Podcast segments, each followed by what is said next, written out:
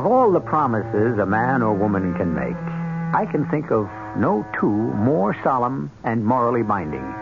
The first, the answer to the question Do you take this man to love and to cherish, to honor and to obey, in sickness and health, as long as you both shall live? And the other, the Hippocratic Oath. This phrase in particular Whatsoever house I enter, there will I go for the benefit of the sick, refraining from all wrongdoing or corruption, and especially from any act of seduction. Our mystery drama, The Edge of the Scalpel, was written especially for the Mystery Theater by Ian Martin and stars Teri Keane and Gordon Gould. It is sponsored in part by Buick Motor Division and Anheuser-Busch Incorporated, brewers of Budweiser. I'll be back shortly with Act One. Somebody still cares about quality. To the Budweiser people, that's a lot more than just words. It's a commitment to continue brewing Budweiser the way it's always been brewed. With care, with pride, without compromise. And it's a promise to everyone who enjoys great beer that there's one thing they'll always be able to count on. That one-of-a-kind Beechwood aged Budweiser taste. A taste that speaks for itself, loud and clear. Hear it talking? And when you say Bud, you say you care enough. You only want the king of. When you say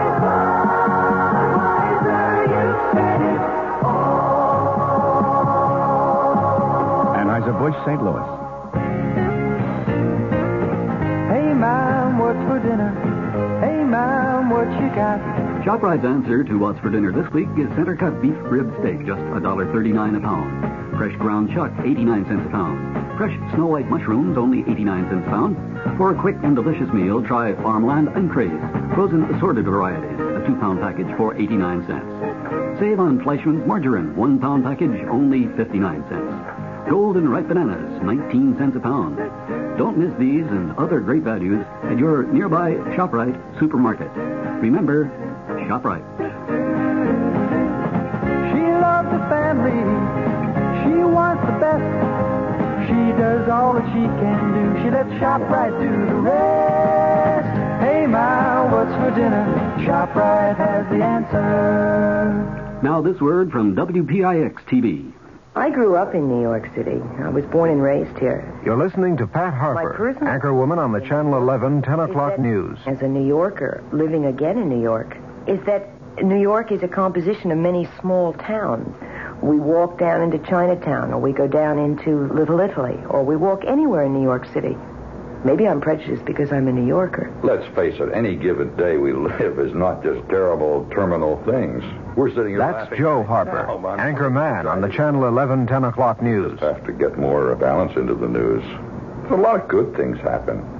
I think we ought to be screaming to the high heavens about how great this city is in a lot of respects. I think it's one of the few news shows that allows you to walk away from it feeling pretty good. Joe Harper and Pat Harper. Anchorman and anchorwoman. On the Channel 11 news at 10 o'clock.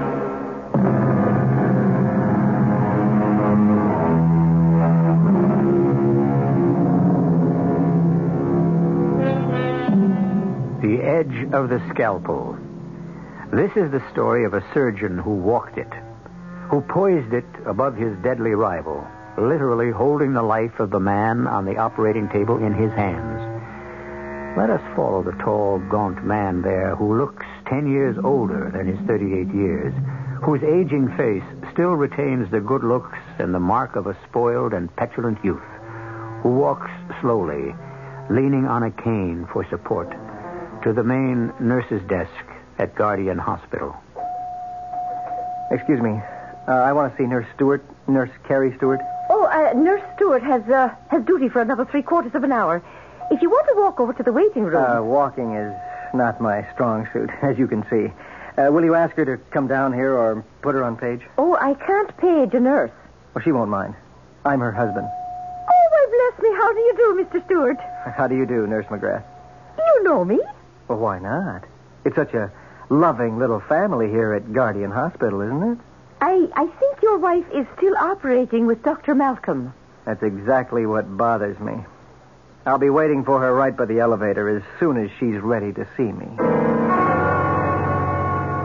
Thank you for saving another patient for me, Dr. Malcolm. Well, thank you for the correct diagnosis, Dr. Kowalski.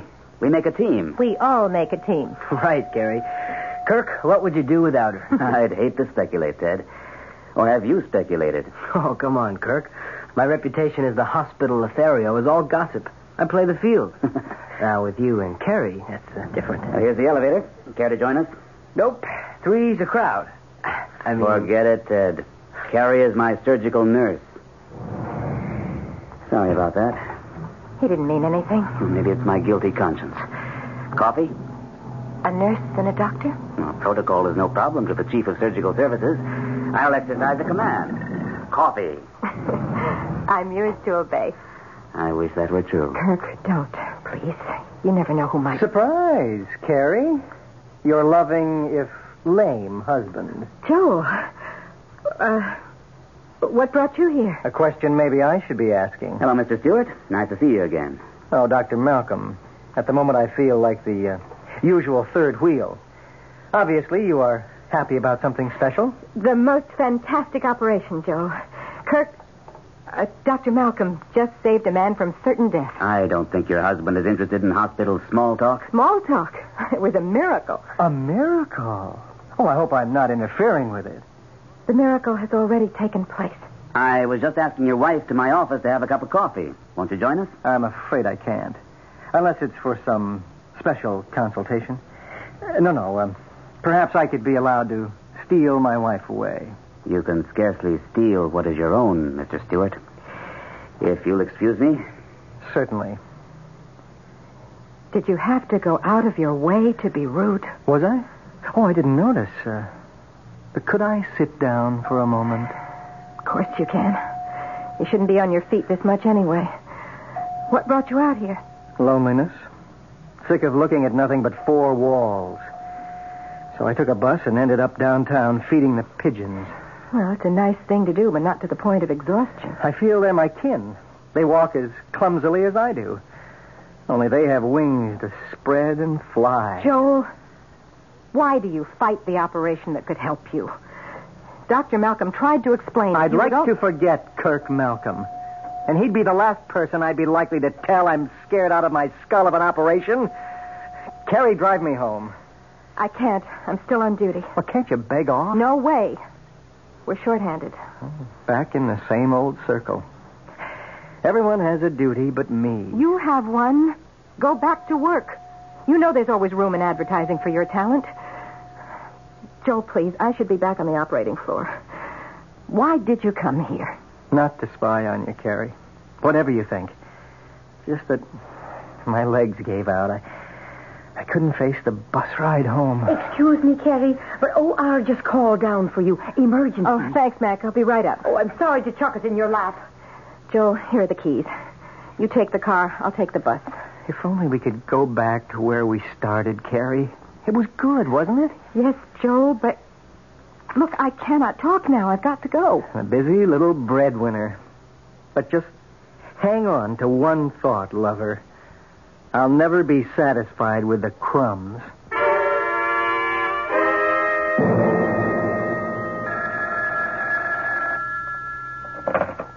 Yeah. It's Carrie, Joel. I won't be able to make it home for dinner. Can you manage? Oh, my greatest talent. I manage to manage. Somehow. Where are you spending the evening? With one of your doctor buddies? It's an emergency operation to try to save a young boy's leg. Oh, how noble. Will the great God, Malcolm, perform another miracle? I don't know. None of us knows. Which is exactly why you'll never get me near an operating room. They never know. None of them does. this way, at least I have two legs. Not very serviceable, but there, in an emergency. I may be very late. Don't wait up for me. Don't try to protect my feelings. I ended being less than A whole man a long time ago. You should be very proud of what you did for that boy, Kirk. If it works. In the long run, we can all be proud, Ted. Such modesty. Don't you love him for it, Carrie? I respect him, Dr. Kowalski. Right. I should choose my words more carefully. Well, I'm off. I have an angel waiting for me in the wings. Oh, my goodness. What is it? The time. I gave Joel the car. I've got to dash if I'm to catch the last bus. No need. I'll drop you off. If you want me to. All right. There's so many things I. I'll meet you at the doctor's entrance in ten minutes.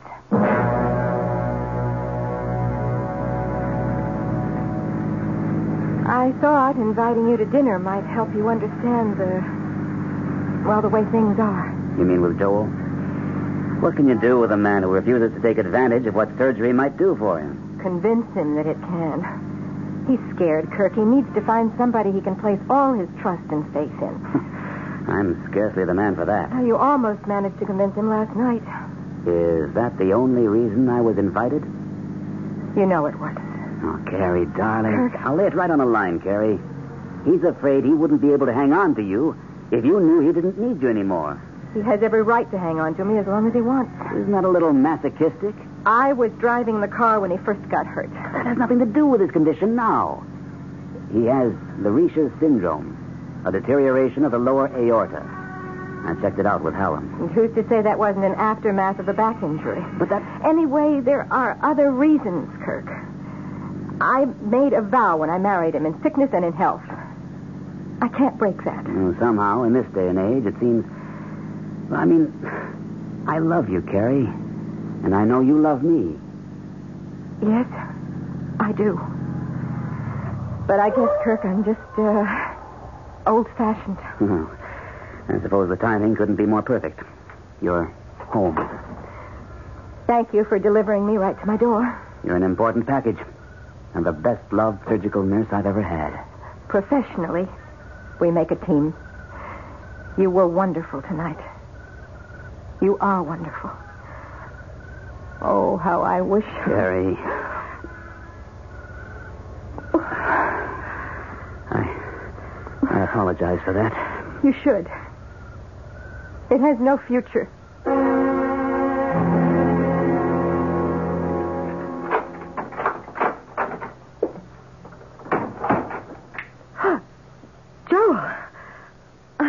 Startled me. I just thought I'd uh, throw a little light on the subject. I gather it was a successful operation. Uh, it'll be a year before we know that for sure. Funny, I thought you'd already gotten far enough to predict results. Joe, I don't quite know what you mean, but I do know I don't feel like matching rapiers tonight. I am tired, and I want to go to bed. I'm not stopping you. Good night, Joe. Aren't you going to kiss me goodnight, too? So you saw. I've been waiting all evening. And watching. Well, it didn't mean anything. Or if it did, it was an end, not a beginning. Whatever you say, Carrie.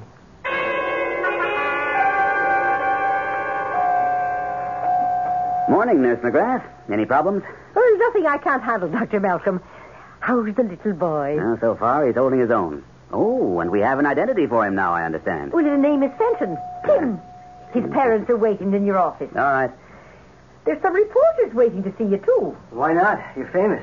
Morning, Mac. Morning, Uh, Dad. Good morning, Dr. Kowalski. And indeed, you are Dr. Malcolm. Oh, you must be very proud of what you accomplished last night. Well, it balances out. Oh, Mac, has Nurse Stewart checked in yet? No, she called in earlier to say she'd be delayed. Her husband isn't feeling well. Oh? Anything serious? No, she didn't say. Any message we can give her? Well, no, it's um, a personal matter. I'll be in my office with Tim's parents. Now, what kind of a personal matter would you suppose exists between Carrie and Kirk Malcolm? Sure, if it were common knowledge. It couldn't be very personal now, could it? Meaning, mind my own business, huh? You said it, Doctor, not I. Well, it is sort of my business because Dr. Malcolm is my friend. Mac, you know the hospital better than anyone. You've been here longer. But I came with the cornerstone. Are there rumors going around about Carrie and. But I didn't plant the grapevine. and I feed it no nourishment. Uh, all I'm worried about is that any hint gets to the Iron Duke upstairs.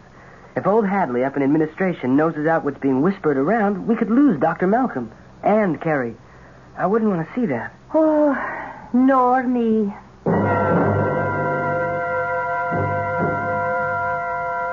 I stayed home because I'm your wife, Joel. Not by choice. Not because you love, but out of duty. I didn't say that. You didn't have to. Maybe because it isn't true. What?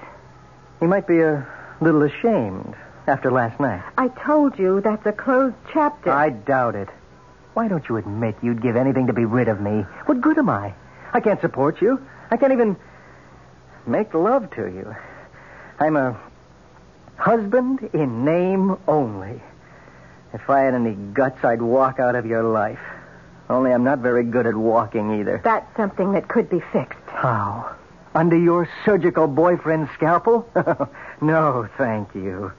I wouldn't give him the chance to dispose of me so easily. That's a terrible thing to say. And a terrible thing that two of you are doing to me. I may be no damn good, but you're my wife. And that's what you're going to stay till.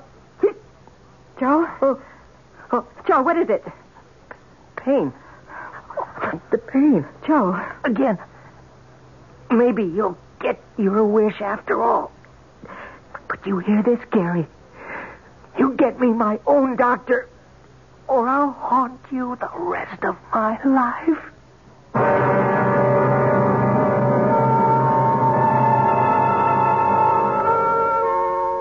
An intriguing situation. A woman struggling desperately to live up to her marriage vows, committed by her conscience to a man she does not love, and a surgeon in whose hands may be placed the life of this man. There are gathering factors which could end his career as he found himself accused not only of negligence, but murder. I'll return shortly with Act Two. I thought I saw a pretty cat. I did see a pretty cat. Hi, I'm Mel Blanc, and that's another of my thousand voices. And that's why they asked me to tell you about lemon mint Listerine lozenges. Because when your throat is hot and dry from a cold, they make it feel cool and soothed. And Listerine's anesthetic medicine helps give fast, temporary relief from minor sore throat pain. Lemon mint Listerine lozenges. No matter how many voices you've got, you've only got one throat. So you uh, get Listerine lozenges, folks. Use only as directed. Here's Ralph Flinger, better known as Mr. I Know Where They Are. Ralph, whatever became of Edwin Lowdy, the inventor of the bridge lamp? Oh, yes. Well, he's well up in his 90s now, but he still works every day taking chain link fences apart.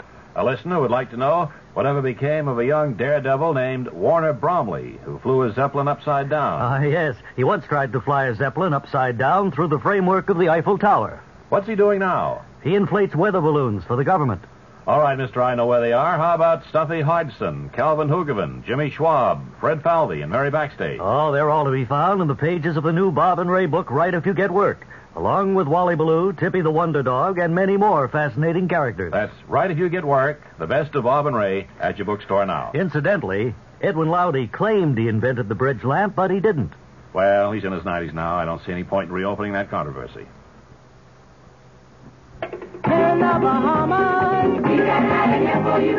700 islands, we got here for you. Everyone is different, we got here for you. Whatever your pleasure, we got here for you. Welcome to the Bahamas, the country of 700 islands. I'm Captain Henry Pytham of Bahamasair, the Bahamas own airline, and I'd be pleased to show you our islands. I can fly you to colonial style Nassau Paradise Island, or to swinging Freeport Lucaya, to Eleuthera, where the pineapples grow, or to Bimini, where the fishing is fantastic. Every one of our Bahama islands is a whole different experience. You choose your favorites, and I'll fly you there. Here in the Bahamas, we got an island here for you.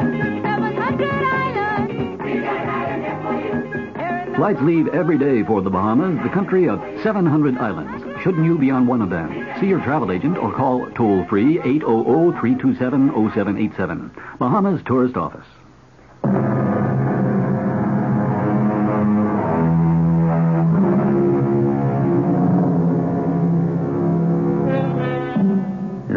The real suspense begins. The ultimate suspense in our world. The fight to save a human life. As the door to the emergency room opens, Carrie turns toward it, her face drawn and strained. A nurse and orderly wheel Joel out, now mercifully unconscious. Doctors Kirk and Kowalski follow.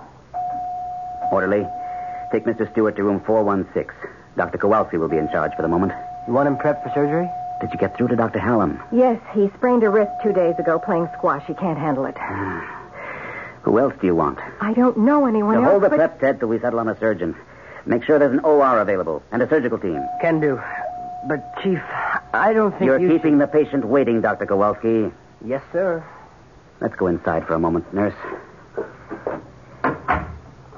Better sit down, Carrie. Been a rough morning for you. You don't know how rough.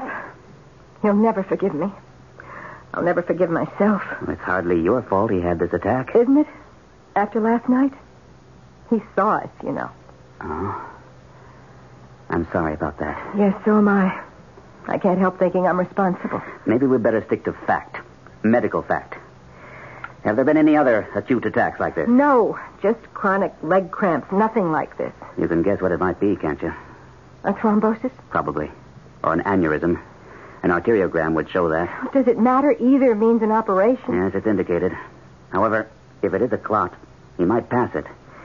But the trouble with the Leriche syndrome is how much it has narrowed the whole Y junction of the terminal aorta and the iliac arteries. It could cut off the blood supply to his legs? hmm To keep him from losing them, we'd have to go in and put a shunt past the blocked area. That's what I tried to explain to him the other night. I wish you'd convinced him. So do I. Hasn't his own doctor ever recommended surgery? He's been trying to get him to let Dr. Hallam do it for the last three years.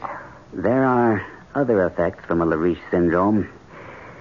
Well, to put it as simply as possible, doesn't he ever want a child? I don't know.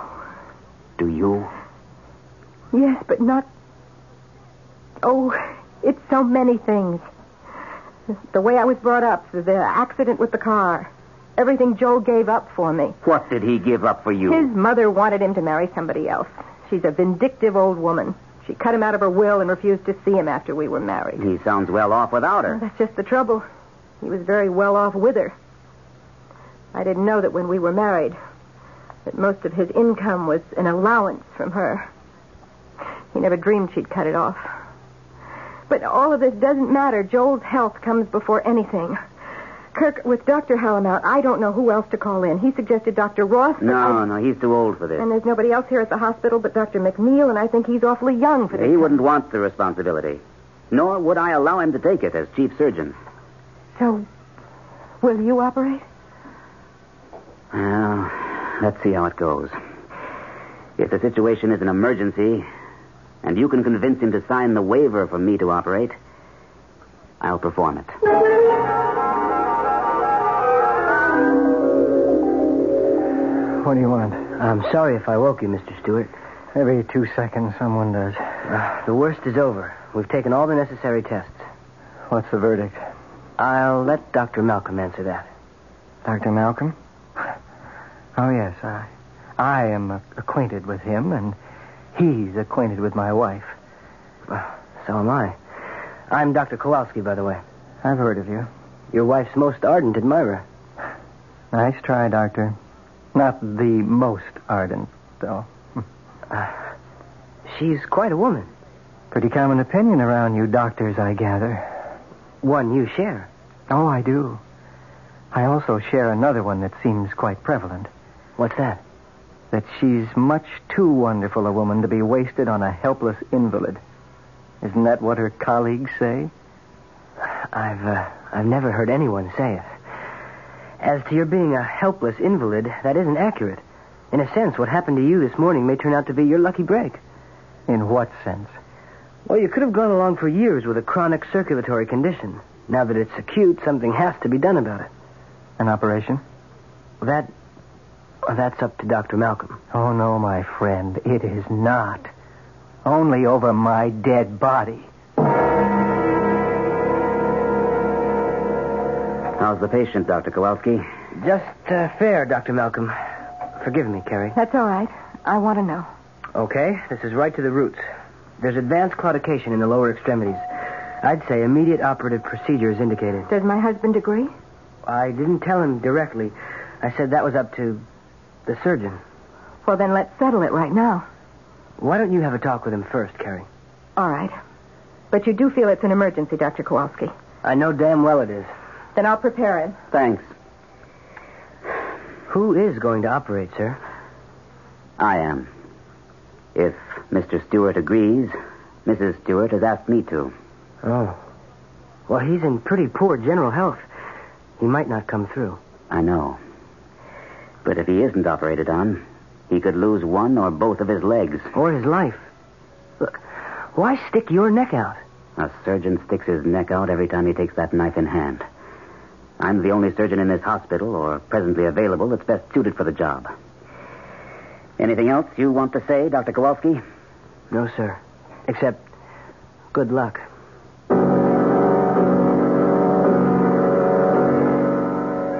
What will they do, Carrie? Stop the pain, or, or can they really put me all the way back to what I was before? There's every chance they can. You sound pleased at the prospect. Why wouldn't I be? Joel, I want to see you healthy and and complete. So you can walk out on me at last? You should know me better than that. Okay. Uh, Okay, okay, you win. But first, if I agree to an operation, do you promise never to leave me? I promise. Then let's get Dr. Hallam and get this over with. Hallam, Well, isn't he the surgeon? He sprained his wrist. He's not available. Well, then who else? The finest surgeon you could want right here in this hospital. Malcolm? Yes. You think I'd let him touch me? The man who wants you every bit as much in the world as I want you? Joel, where a surgeon is concerned, there are no emotions involved. But where love is concerned, there is nothing else. I can only judge this by myself. And I tell you, if I were in his spot and, and had the chance. The pain. I, I, I can't. Help me, Carrie. Oh, I am in such terrible pain. Help me.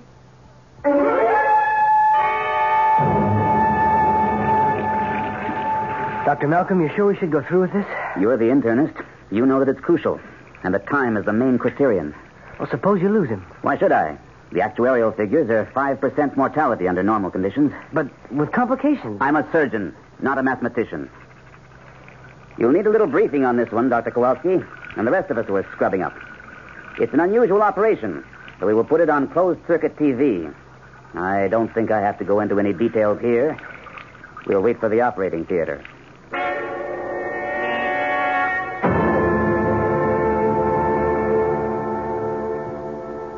Blood pressure? 200 over 120. I don't like that. Still, there was bound to be hypertension. How long are we going to be, Dr. Malcolm? Not less than three hours is my guess. Could be twice that. Ask Dr. Frost on anesthesia if he can hold him. Nurse, let me see your instrument tray. You can switch on the closed circuit TV now. For most of you observing this operation, this will be your first experience with the Leriche syndrome. The patient involved is at a critical stage, since a large thrombus or blood clot is cutting off the main circulation to the interior organs and the lower extremities. So, operative procedure is mandatory. Is everyone ready, Dr. Kowalski? Ready, Dr. Malcolm. Very well. Nurse, skin knife.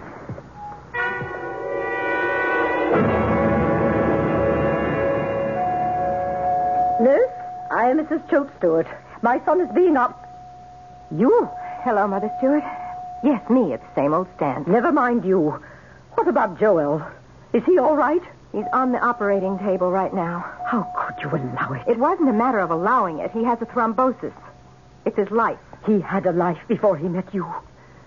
Who is the surgeon, may I ask? Dr. Hallam? Dr. Hallam had an injury. He wasn't able to operate. Well, didn't he suggest a replacement? Yes, but. But what? Mother Stewart, please. Look, come with me to the nurse's lounge just down the hall. I'd like you to see just what it is that's involved. I am less interested in that than in who is handling things. I thought you didn't care about us anymore. Substantially correct. I don't care about you. But when my only son is at death's door, I feel I had to return to make sure he was getting the best of care. How did you know about Joe? He called me to say he was in excruciating pain and was being taken to the hospital. He was afraid for his life. What does that mean? Exactly what it says. Who is operating? And now that the superimposed thrombus has been removed, we can see the poor condition of the Dr. aorta. Malcolm on the TV. Intima The best surgeon available to save Charles. Joe. atheroma plaque. The one person my son called me and oh, begged me to save him from. The patient has been unable to Why, walk you- any more than short distance. You kill him. Oh, that's ridiculous. Other effects Kirk- will have been I mean, Dr. Malcolm will do everything to save his abdominal life. Including possible Did Joel sign an agreement to have Dr. Malcolm operate? uh, to return the patient No, to normal but- life. Who did? Will not be enough to close I did. You. He's in the best of hands. Well, we'll see about that. Mother Stewart, I wish you would Quiet, quiet, quiet. An aneurysm. Oh, something's happening on the television. Ready to pop. We'll ligate above it. Stand by with suction. We've run into a complication. A break in the intima, or the inner wall of the artery, is letting blood under pressure into the media. If this should rupture the outside wall, the patient could be lost. What do you plan to do? Doc? I've heard and seen all I need. Well, that's some... Now I'll tell you what Joel else told me. suggest? That he was afraid that somehow you and Dr. Malcolm were going to maneuver him under Dr. Malcolm's knife. He couldn't be in better hands. That is a matter of opinion. I'm going to try to put him back on his feet. I just want to warn you, Carrie, that if anything happens to my boy, I'll have no interest in a civil case. Oh, it will be criminal all the way. Officer John Doe. And I will name Dr. Malcolm, who has broken up your marriage for premeditated murder. And you as accessory, both before and after the fact.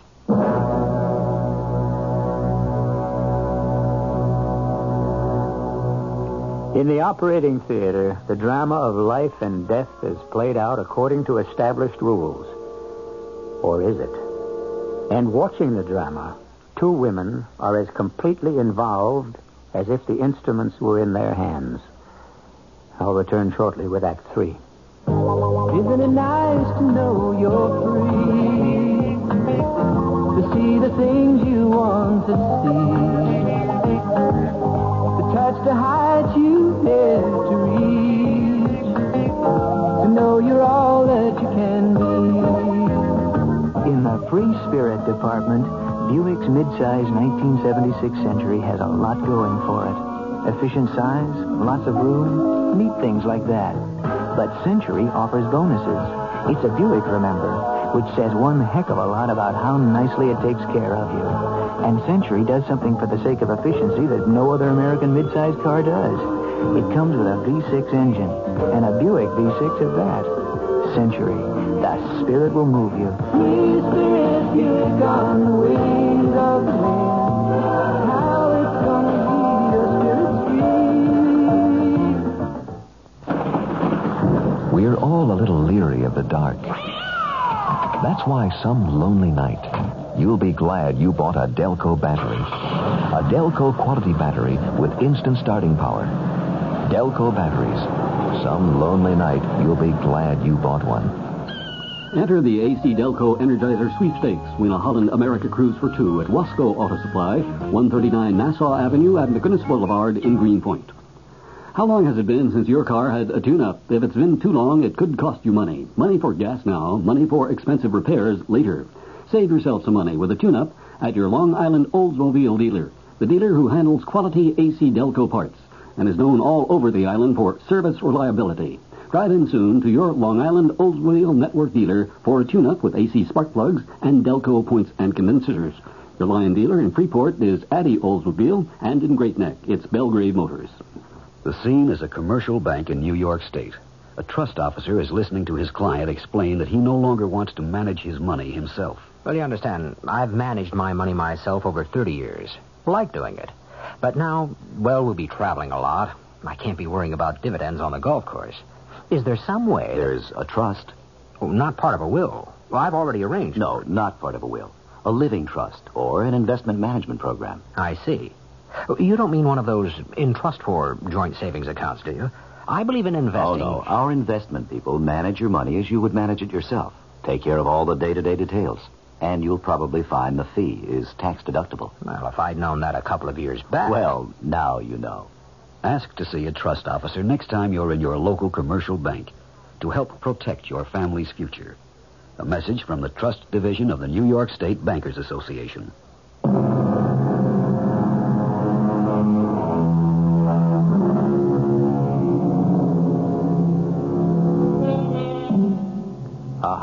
High point of drama. Suspense piled upon suspense. Conflict on conflict. Watching on closed circuit TV are the wife of the patient, whose life rests in the hands of the surgeon, and with her the patient's mother, to whose biased, bitter, horrified mind her son appears to be helpless. I want it stopped. You can't do that. This is Joel's chance to become a whole man again. Or a dead one. I want it stopped. There is no way we can now. Now be quiet and listen. After consultation, we have decided to continue with the operation. The object now is to bypass the degenerated arteries by means of artificial ones. I'm aware that there is some risk to the patient. He admits it. But as surgeon, I assume that risk as justified in the overall picture. If you kill him, I'll make you pay. Scalpel. I am now making the incisions in the wall of the aorta to receive the plastic ducts that will bypass the degenerative condition observed earlier. A condition which, of course, we cannot repair. I'll make you both pay. You mark my words. Anesthesiologist reports he's throwing premature beats, Dr. Malcolm. I'm almost finished. He's on the edge of cardiac arrest. And let's hope he doesn't go over it. I need five more minutes. Then we can close. It's going to be a long five minutes, sir. If I can buy those for him, I can buy him a long, healthy life. It's got to be worth it.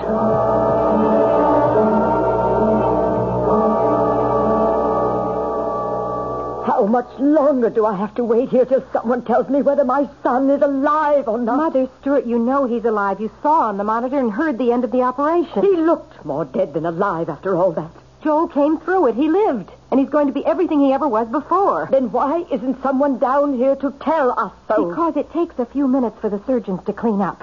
The first moment he can, I'm sure Kirk. I'm sure Dr. Malcolm will be down to give his report. Kirk. Hmm? Nurses call doctors by their first names? So Joel was correct. Yes, I'm sure he'll be down to report to you. Not to me. He doesn't even know I'm here. He should be here any moment. Oh, I don't want to talk to him. I don't want to even be near him. Not the man who planned to break up my son's marriage. I don't... You were the one who was against Joel marrying me. I should think you'd have been glad to have any excuse for something to break it up. Oh, is that what you have in mind? You think I'd permit a little snip like you to walk out on my son? I have no intention of walking out. As long as Joel wants me, I'm his. If I know Joel, he'd never allow you to make a fool of him. It must have made you pretty desperate to attempt anything like this. Sorry I took so long. I'd have phoned, but I thought you'd rather hear the news in person. I'd like to hear it, too. I happen to be his mother. This is Dr. Kowalski. Who... I have been sitting here for hours watching him on that TV screen, I'm quite aware of that. And of other things. You were against the latter half of this operation, Dr. Kubelski, or whatever the name is, correct? Against? Mother Stewart, Dr. Kowalski was only expressing an opinion as an internist when he was asked. I don't recall his being asked. Am I to understand my son is still alive? Of course. He came through very well. There's every hope for him. Every hope for what? I don't quite understand. His life? Naturally. And beyond that? It's well, it's not up to me to make predictions, especially till he comes out from under the anesthetic. And who's in charge of that? Dr. Malcolm. He's in the recovery room with a battery of nurses and doctors. I want to see Joel. Oh, well, that wouldn't do any good for several hours yet, either to you or to him. Very well. I shall wait here. I want to be the first to see him. By hospital procedure, it would be his wife. His wife and I can straighten that out between us. I just want to be sure I am notified at the first moment.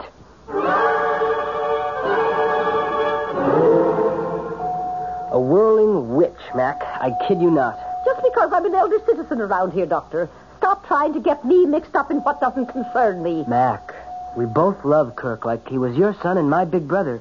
Do you. It was a hell of a risk he took. Was it for the patient? For Carrie? Or for himself? Well, what do you mean, himself?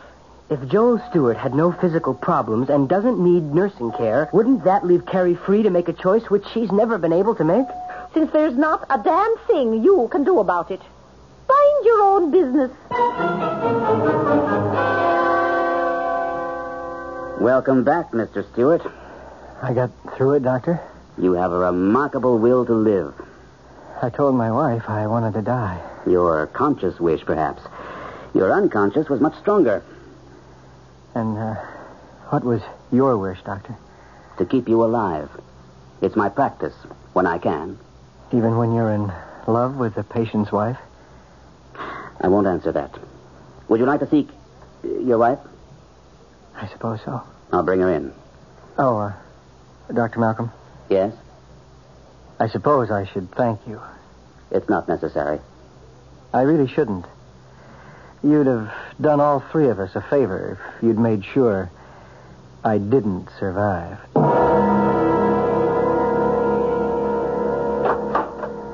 Well, Carrie, it looks as though. Uh, excuse me, Dr. Malcolm. I don't believe you've met Joel's mother, Mrs. Choate Stewart. Uh, pleasure, ma'am. That remains to be seen. Is my son still alive? Well, of course. I came to tell uh, his wife she could see him briefly. Both of you, if you desire. You can see him first if you want, Mother Stewart. I think I do. One question, Doctor. Do you expect him to live? I haven't a doubt, barring unforeseen complications. And will he be his old self? If you mean physically, I confidently expect, with therapy and proper care, in three months he'll be as active and healthy as all of us. I want to see him. All right. Nurse, take Mrs. Stewart to the recovery room. Shall we go along? Uh, no. Give Mother Stewart a little time with him alone first. Very well. Shall I accompany you? I would prefer to see him alone. As you wish. If you'll just go with the nurse. Quite an old battle axe. Well, that's about the politest name I can think of for her. Oh, Kirk, you took some awful risks. I did what I felt had to be done. Not just for me. Of course not. I mean, it wasn't in your mind or your heart that if Joe was no longer an invalid, then perhaps you and Not while I was operating, no. But now it is. No, it's too late. Whatever else might have been possible before, I promised Joel if he had this operation, I would never leave him. So, please, Kirk, let's leave it at that. If you love me. I can't. I just can't take any more. If I love you. Well, let's put it this way, Carrie.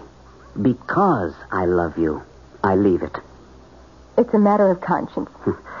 Thus, conscience does make cowards of us all. That isn't fair, Kirk. I won't. I can't renege on a promise. I guess I. I wouldn't ask you to. So, this is the. Uh, the end for us? There never was a beginning. Now I must go to my husband.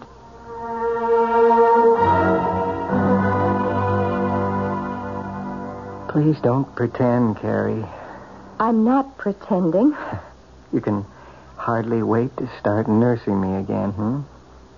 Does that mean I still have a wife? Yes. For better or worse, in sickness and in health? For always? Would you promise?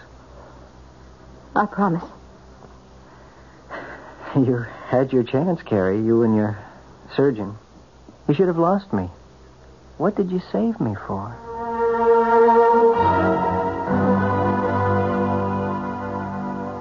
I'm a hard and unpredictable old woman, Carrie. And I've learned a lot of things today. A respect for others that I give seldom and grudgingly. A recognition of my own selfishness and of your unselfishness. The dedication of your surgeon, Dr. Malcolm. The weaknesses in my own child, some of which he inherited from me. Mother Stewart, let, I... let me finish. It will be a long and expensive convalescence. I can afford it. You can't. He will mend physically, but all the flaws in his character, which I see so clearly for the first time, will still be there. When I told him I would remake my will in his favor and renew his allowance, He jumped at the chance. Mother, I can manage. I am perfectly willing. I know you are, Carrie. And now that it's too late, I wish you were to be my daughter-in-law. I don't understand. Everything I offered Joel was contingent on one thing. That he gave you your freedom. It didn't take him a second to make up his mind. But he needs me. No, he needs a crutch. I can provide him all the various sizes and shapes he needs. You and your Kirk put my Joel back on his feet. Now let me do the same for you. There's one thing your surgeon, no matter how sharp his scalpel, could never do. Cut the umbilical cord. I've set you free from Joel. How can you answer for him? It's all been discussed. I can answer. And what about me? It's my unwedding gift to you. Whatever your heart most desires.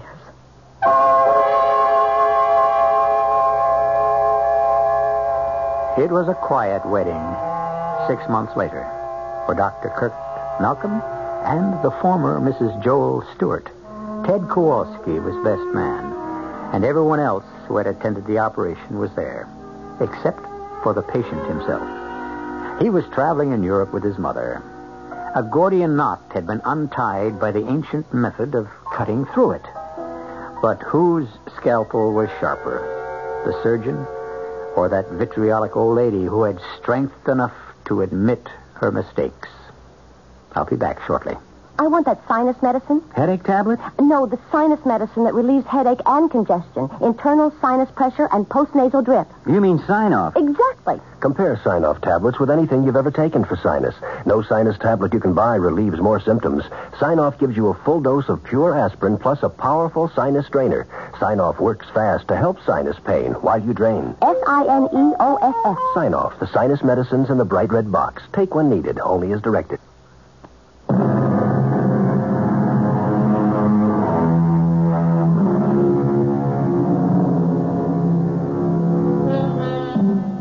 One last quote from the Hippocratic aphorisms, which seems fitting to close this case history. Life is short and art is long. The crisis is fleeting. Experiment risky. Decision difficult. Not only must the physician be ready to do his duty, but the patient, the attendants, and external circumstances must contribute to the cure. Our cast included Teri Keane, Gordon Gould, Don Scardino, Robert Kaliban, and Joan Shea. The entire production was under the direction of Himan Brown. Radio Mystery Theater was sponsored in part by Listerine lozenges and Sine-Off, the sinus medicines. This is E.G. Marshall inviting you to return to our Mystery Theater for another adventure in the macabre. Until next time, pleasant dreams.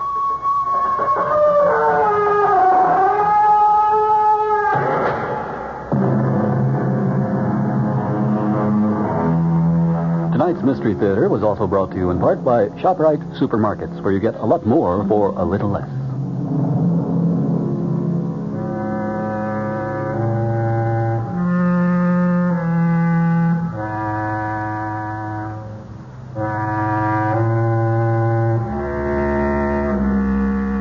The preceding program was furnished by CBS Radio. Your dial is set for 15 minutes of late news with John Scott reporting. This is Barry Farber. Join us immediately following the 8 o'clock news right here over WOR New York, the talk of New York. Mayor Beame argues for the city at the National Press Club in Washington. Governor Carey now calling for state aid. Police investigating the death of a 16 year old in Nassau County Hospital. It's 64 degrees and partly cloudy mid Manhattan. The man says clear tonight with a low in the middle 50s, sunny tomorrow with a high near 70. This is John Scott with the 8 o'clock edition of the news. Mayor Abraham Beame went to Washington today and he told a National Press Club audience that President Ford has offered a cop out, not a cure, for the city's fiscal ills. The mayor added he wants federal guarantees for future loans, not tax dollars. Beame said New York is not asking the federal government or the public for one cent. On the other hand, default will cost America billions. The mayor also touched on the political implications of the president's position. A look at the record of public discussion on this issue shows that the great weight of expert opinion is opposed to the administration's casual analysis of the local, national, and even international impact of a New York City default. The president's assertion that New York, major New York banks would be the prime beneficiaries of federal action to avert a default comes somewhat as a surprise, since Federal Reserve Board Chairman Arthur Burns has already indicated that the federal government would act to help banks threatened in the event of a city default. The administration's concern seems to begin and end with the banks and with the credit markets. However, default, like all other economic disasters, will most affect the innocent, the powerless, and the least resilient members of our society. Governor Carey asked the federal government today for a $576 million loan. The governor says the money is needed to head off default by four state agencies that are handling $2.5 billion in construction projects. In a letter to President Ford, Carey said the Housing Finance Agency, Medical Care Facilities Financing Agency, Dormitory Authority, and Environmental Facilities Corporation face imminent default. The reason, Carey said, is because the investment community has been scared off loans to governmental agencies since the president's recent speech calling for bankruptcy by the city of New York. In yesterday's election, New York City voters approved six charter amendments that mandate a balanced budget and other fiscal and government reforms. And State Senator Roy Goodman, the Republican who heads the commission that developed the charter amendments, said this vote ought to be an encouraging sign to the nation that New York is ready to put its house in order. Four other proposed amendments to the city charter were voted down. Triumphant opponents of the proposed Equal Rights Amendment to the state constitution, defeated in yesterday's election, have already launched a drive to get the legislature to rescind its earlier approval of a similar proposed amendment to the U.S. Constitution. The voters also turned down proposed constitutional amendments that would have allowed some local governments to bypass constitutional tax limits to, for, to pay for employee benefits and would have clarified the right of municipalities to borrow for storm sewer systems. Amendments were approved to allow the legislature to call itself into special session and to set up a new disciplinary system for the courts. Still undecided are proposals to expand the types of gambling allowed for charitable organizations and another to set up a new administrative structure for the court system. Nassau County's medical examiner said today that Mrs. Janet Sarvant asked doctors on several occasions to halt the use of a life-preserving kidney dialysis machine and take no extraordinary steps to save her terminally ill daughter. The girl, 16-year-old Mary Jane Dahl, died Sunday at Nassau Hospital. Police said a respirator, which also was used to sustain life, had been disconnected about 15 minutes before her death, and they termed it highly unlikely the plug was pulled by accident. Mary Jane was admitted to the hospital a week earlier for treatment of meningitis, complicated by Hodgkin's disease and uremia. Mrs. Sarvant and Mary Jane's aunt, Mrs. Jane Sheehan, had visited the girl a short time before her death, police said. An attorney for the two women said he would not permit either of them to make a written statement to police but emphasized that neither would take the life of another person. The federal government filed a civil rights suit today against a citizens group in Queens, accusing them of harassing and intimidating black homeowners in the predominantly white community of Rosedale. The community has been the scene in the past year of the burning of two homes newly bought by black families. The WOR News Time, it's now five minutes past eight. Back to the news. Argentina's President Isabel Perón has scheduled a nationwide broadcast address, but there is no word yet on what the speech will deal with. The announcement comes as Mrs. Perón's grip on the presidency appears to be slipping. Many are demanding the replacement of the 44 year old president through some formula that respects Argentina's constitution. Egypt's President Anwar Sadat has accused the U.S. of neglecting the Palestinian problem, the problem that Sadat believes to be at the core of the entire Middle East dispute. Sadat told a joint meeting of the U.S. House and Senate that once the Palestinian problem is solved, all other outstanding issues can be solved. Sadat told a final meeting with President Ford this afternoon that after that session, reporters were told the U.S. has not given Egypt any specific promise of military aid, but as Deputy Secretary of State Joseph Sisco put it, obviously this is an issue that in time will have to be confronted. Sadat was the first modern Arab leader to address the U.S. Congress, receiving a friendly and sometimes enthusiastic response. His comments on the Palestinian question, however, were met with silence. Britain is rushing in troops, aircraft, and a Royal Navy frigate to reinforce its garrison in the Central American colony of Belize. The move is in response to what officials in the colony are describing as a possible threat of invasion from neighboring Guatemala. The Guatemalan government is calling the move an act of intimidation. Sources in Belize said the British government had received reports that Guatemala had sent 10 armored troop carriers to a town about 15 miles from the Belize border. Belize, formerly known as British Honduras, is claimed by Guatemala on grounds it inherited Spanish sovereignty over the area. Britain rejects that claim.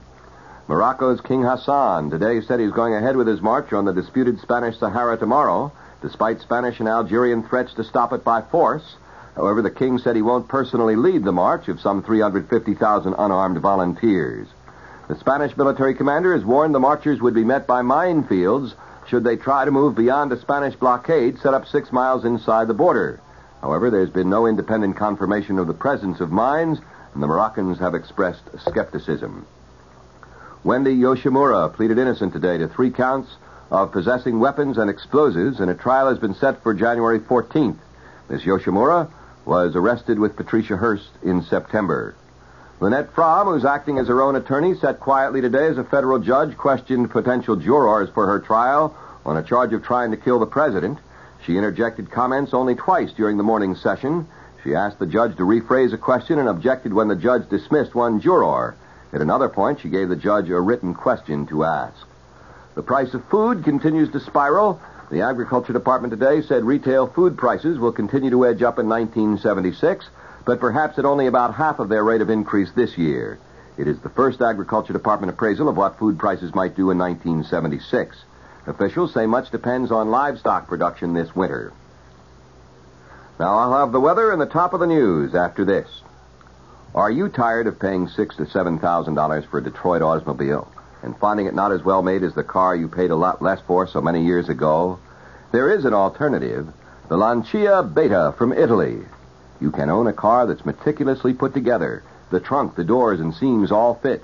Front wheel drive, genuine leather upholstery, a responsive, efficient engine for outstanding performance. Come into a Lancia showroom and see how much more you get for your money. The Lancia Beta Coupe sells for $6,793 POE. The four-door sedan, a lot lower. Inland transportation, dealer preparation, taxes additional. For this kind of money, don't settle for less. In Larchmont, see Alfredo's Foreign Cars, 2030 Boston Post Road. In New Jersey, see White House Imported Motors Limited, Route 22, White House. Lancia. It's what you expect. The Weather Watch update for New York City and the vicinity. The man says clear tonight with a low in the middle 50s. Sunny tomorrow with a high near 70. Clear again tomorrow night with a low near 50. Increasing cloudiness tomorrow with a high near 70. Clear again tomorrow night with a low near 50. Increasing cloudiness Friday with a high near 70. The chance of rain is near zero through tomorrow night. Winds northwesterly at 10 to 15 miles an hour tonight and tomorrow. Right now in partly cloudy mid Manhattan, 64 degrees. The humidity, 33%. The wind northwest at 5 miles an hour. The barometer is rising from 30.17 inches. The top stories Mayor Beame argues for the city at the National Press Club in Washington. Governor Carey calls now for state aid. Police investigating death of 16 year old in Nassau County Hospital. The temperature once again 64 degrees. And that, friends, is the 8 o'clock edition of the news. This is John Scott bidding you good night. Next news as it happens. Next scheduled news tonight at 9 with Lester Smith over WOR Radio 710, The Talk of New York.